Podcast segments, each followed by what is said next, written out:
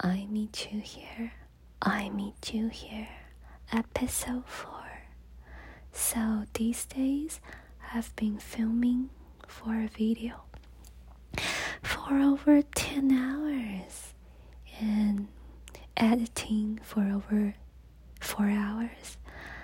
I started to think if I should quit all these video stuff and just focus on doing the podcast with you.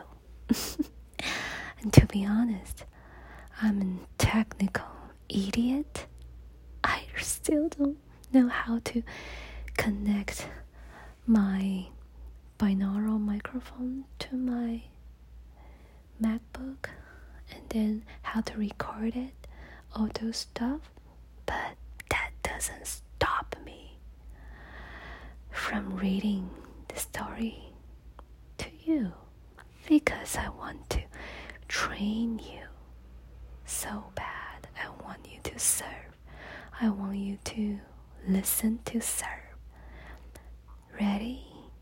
Script by W H A H U H 7 from Giantess City Forum. Paradise Crushed, Chapter 2. Girls blinked a few times, trying to figure out what had happened and where they were. It looked like they were standing in the middle of an open field. Only, no, it wasn't quite a field since there was no grass. In fact, there wasn't any discernible terrain or foliage. Everything was pretty much flat, although there were some strange gray patches on the ground that looked kind of like rocks or crystals or something like that. And there were a few small puddles which didn't look anywhere near as interesting as the crystals. What happened? Jo asked, rubbing her eyes. What did that machine do? Where are we? As usual, she was proving to be less than helpful. I go back to my previous answer of I have no fucking clue. Kate retorted, very puzzled by the whole series of events. She began walking around a bit, trying to see if she could make out any landmarks or see anything in the distance. But there was absolutely nothing recognizable, and she stopped at the edge of one of the gray patches. What's wrong? Joe asked. I don't know where we are or what this is, so I'm not stepping in it. Kate said, gesturing at the gray patch by pointing to it with her foot. Joe walked over and stood next to her, looking down at the patch curiously. All right, before we go too far or touch anything, we definitely have to figure out where we are and what happened to us. Jo explained. Well, Einstein, I suppose you have all the answers. No, but let's just think through it. For starters, we have no idea what that machine did, so we can't rule anything out. By your own words, your dad was a mad scientist. Jill loved using air quotes. so that means it could have done absolutely anything, no matter how science fictiony. Also, it exploded, so it might not even have done what it was supposed to do. So, we have to expand our thinking even further. Great. So, you've answered the question what happened to us when there anything, including things that could never happen in our wildest dreams? Brilliant deduction, Holmes. Don't get snappy with me. I'm not done yet. Joe continued. Look at what we're dealing with. We're in a strange place with no noticeable terrain or landmarks. This could mean we were teleported somewhere. Could be somewhere on Earth, or in another planet, or even another dimension. So, if we're in some kind of mirror universe, how do we get home? Kate retorted. Joe was at a loss to answer this, and the blank expression on her face showed it. Well, I'm not gonna stand around in Dimension X twiddling my thumbs, she continued sarcastically. Hell, we're probably just in someone's backyard. I'm gonna look go look for a way home. No! Joe exclaimed as she started to turn away. Kate turned back, surprised by Joe's outburst. I mean, wait, this is really weird. We have no idea what's going on, and we should stick together. Besides, we don't even know where it's in, where it's uh, safe to walk. I mean, look at this gray stuff. Is it a plant or a rock? Is it dangerous? I already told you I'm not touching it.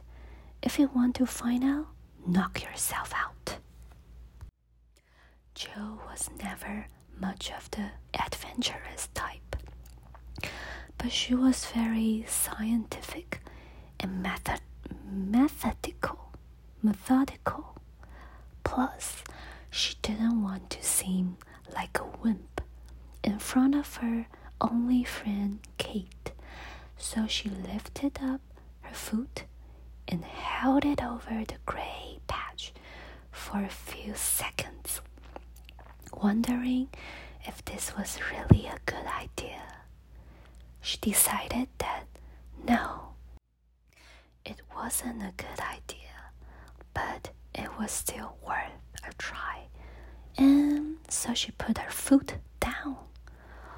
While the girls were wondering what had happened and where they were and how to get home, the rest of the world, especially the millions of people in the Midwest, were asking just two questions how and why.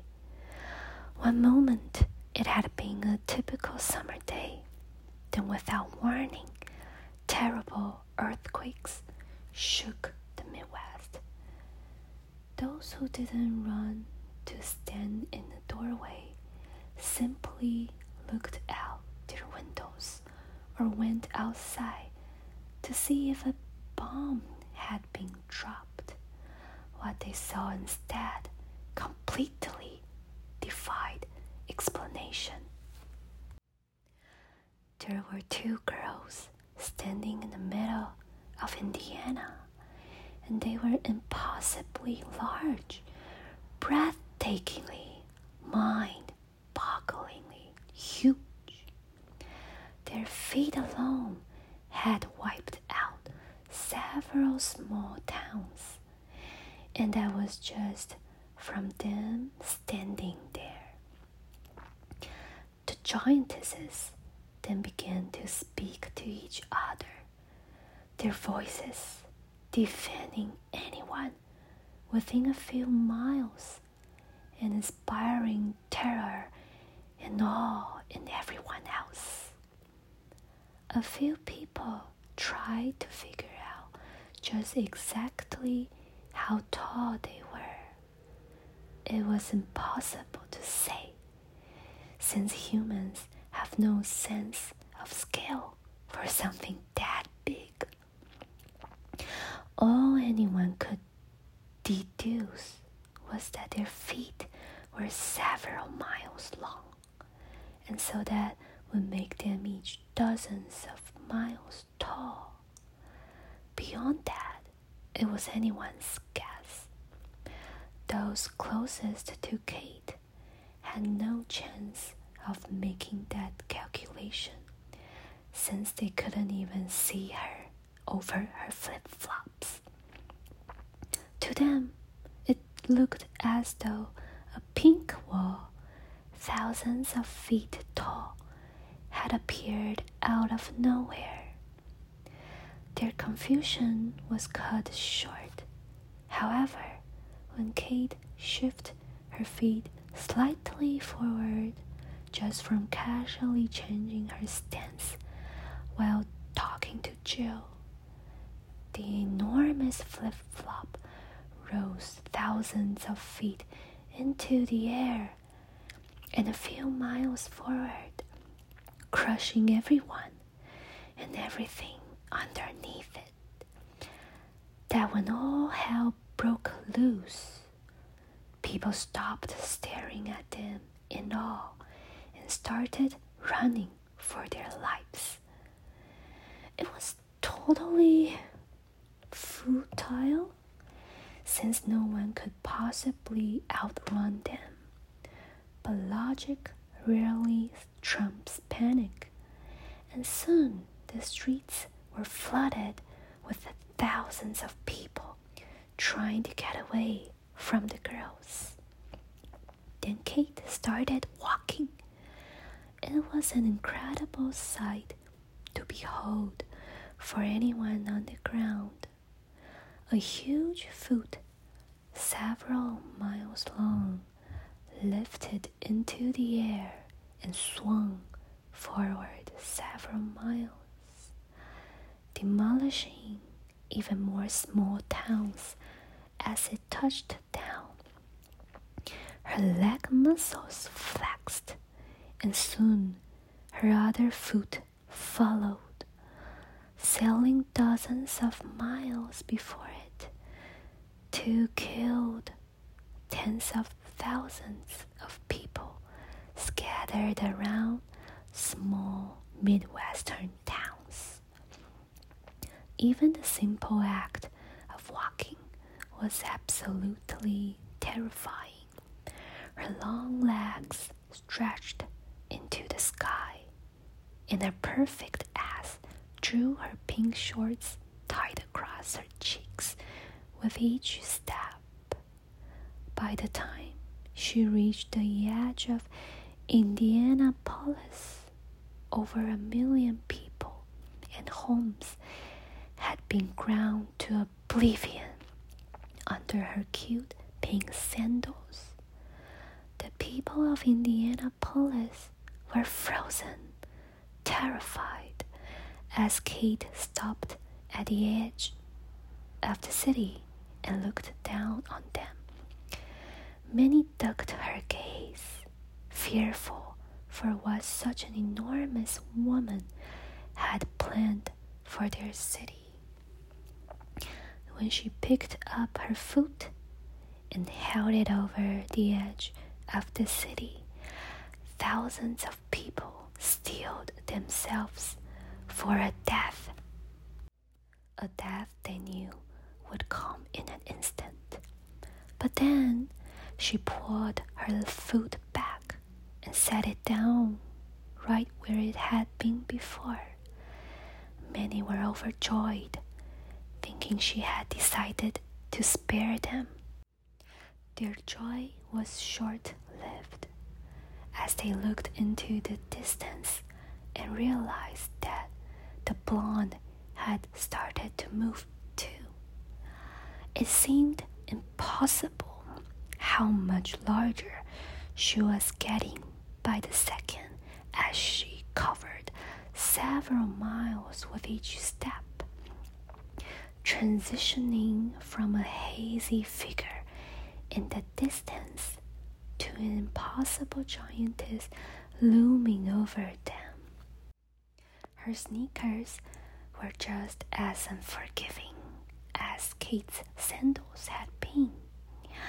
And since she walked a path next to Kate's, she destroyed just as many cities on the way. As she stood next to Kate, people saw that she was a few miles taller than Kate.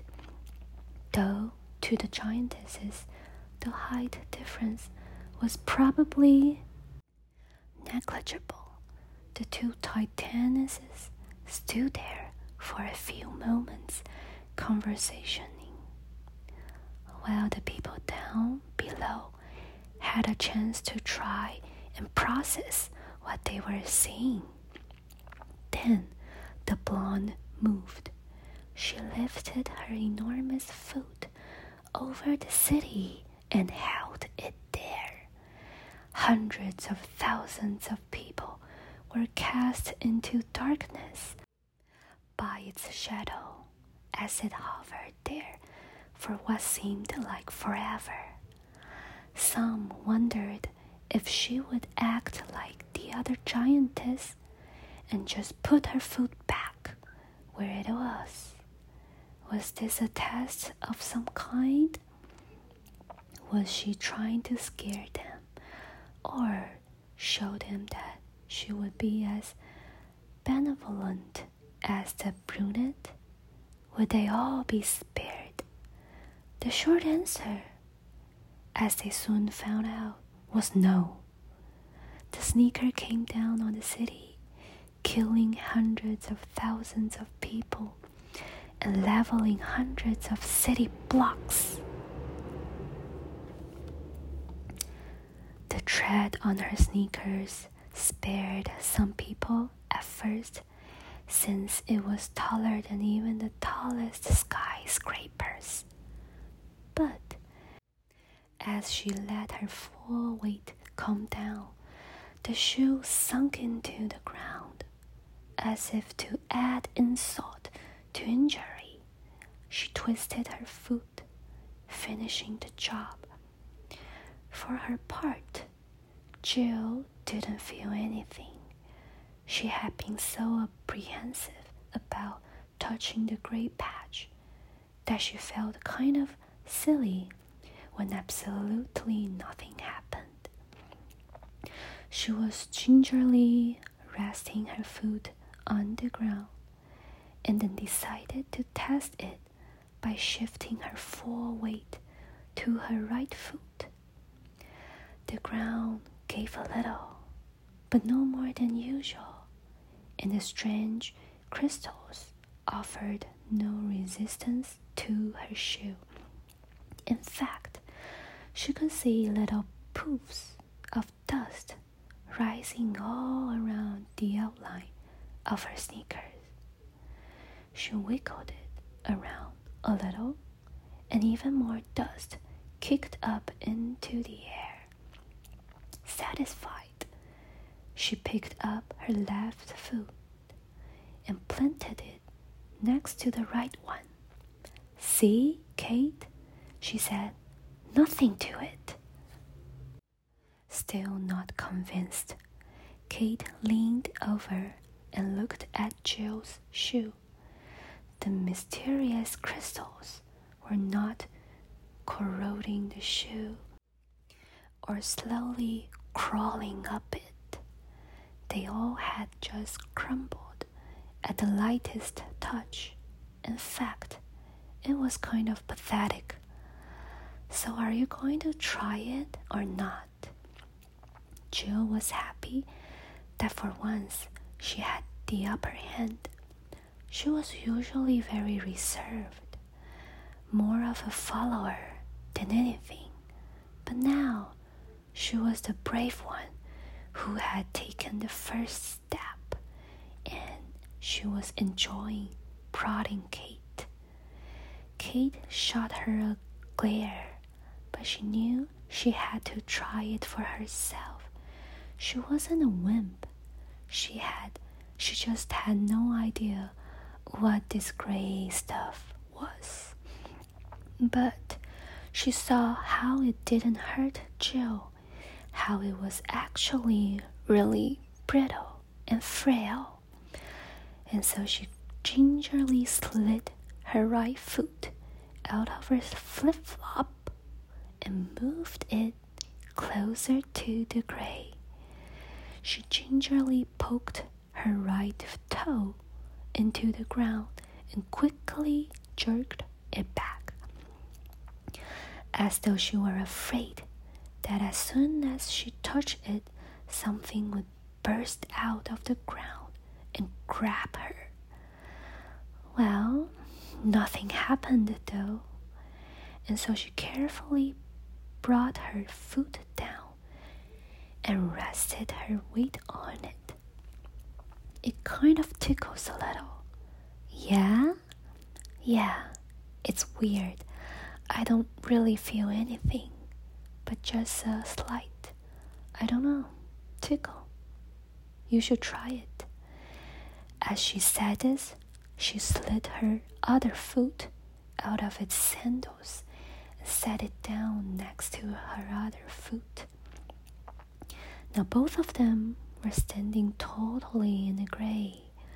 Joe with sneakers and Kate barefoot. No way, I am not crazy. Just because it's fragile doesn't mean I want to touch it with my bare skin. Oh, come on, it's fun. Look. Kate began walking around in the gray playfully marching in it. She slid her feet sideways, did a pirouette, and even slipped in a moonwalk before turning towards Jill and kicking some of it as her shins. See? Harmless! With that, Kate stuck out her tongue tauntingly. No, now that we've figured out it's harmless, we should probably look for a way out of here. Like you said, we shouldn't just stand around here twiddling our thumbs. Now let's get going. Fine, Kate harumphed, harumphed. You're no fun. She slid her feet back into her sandals and the two began walking, hoping to find something they recognized. I guess you're asleep by now. That's good because I am so exhausted today.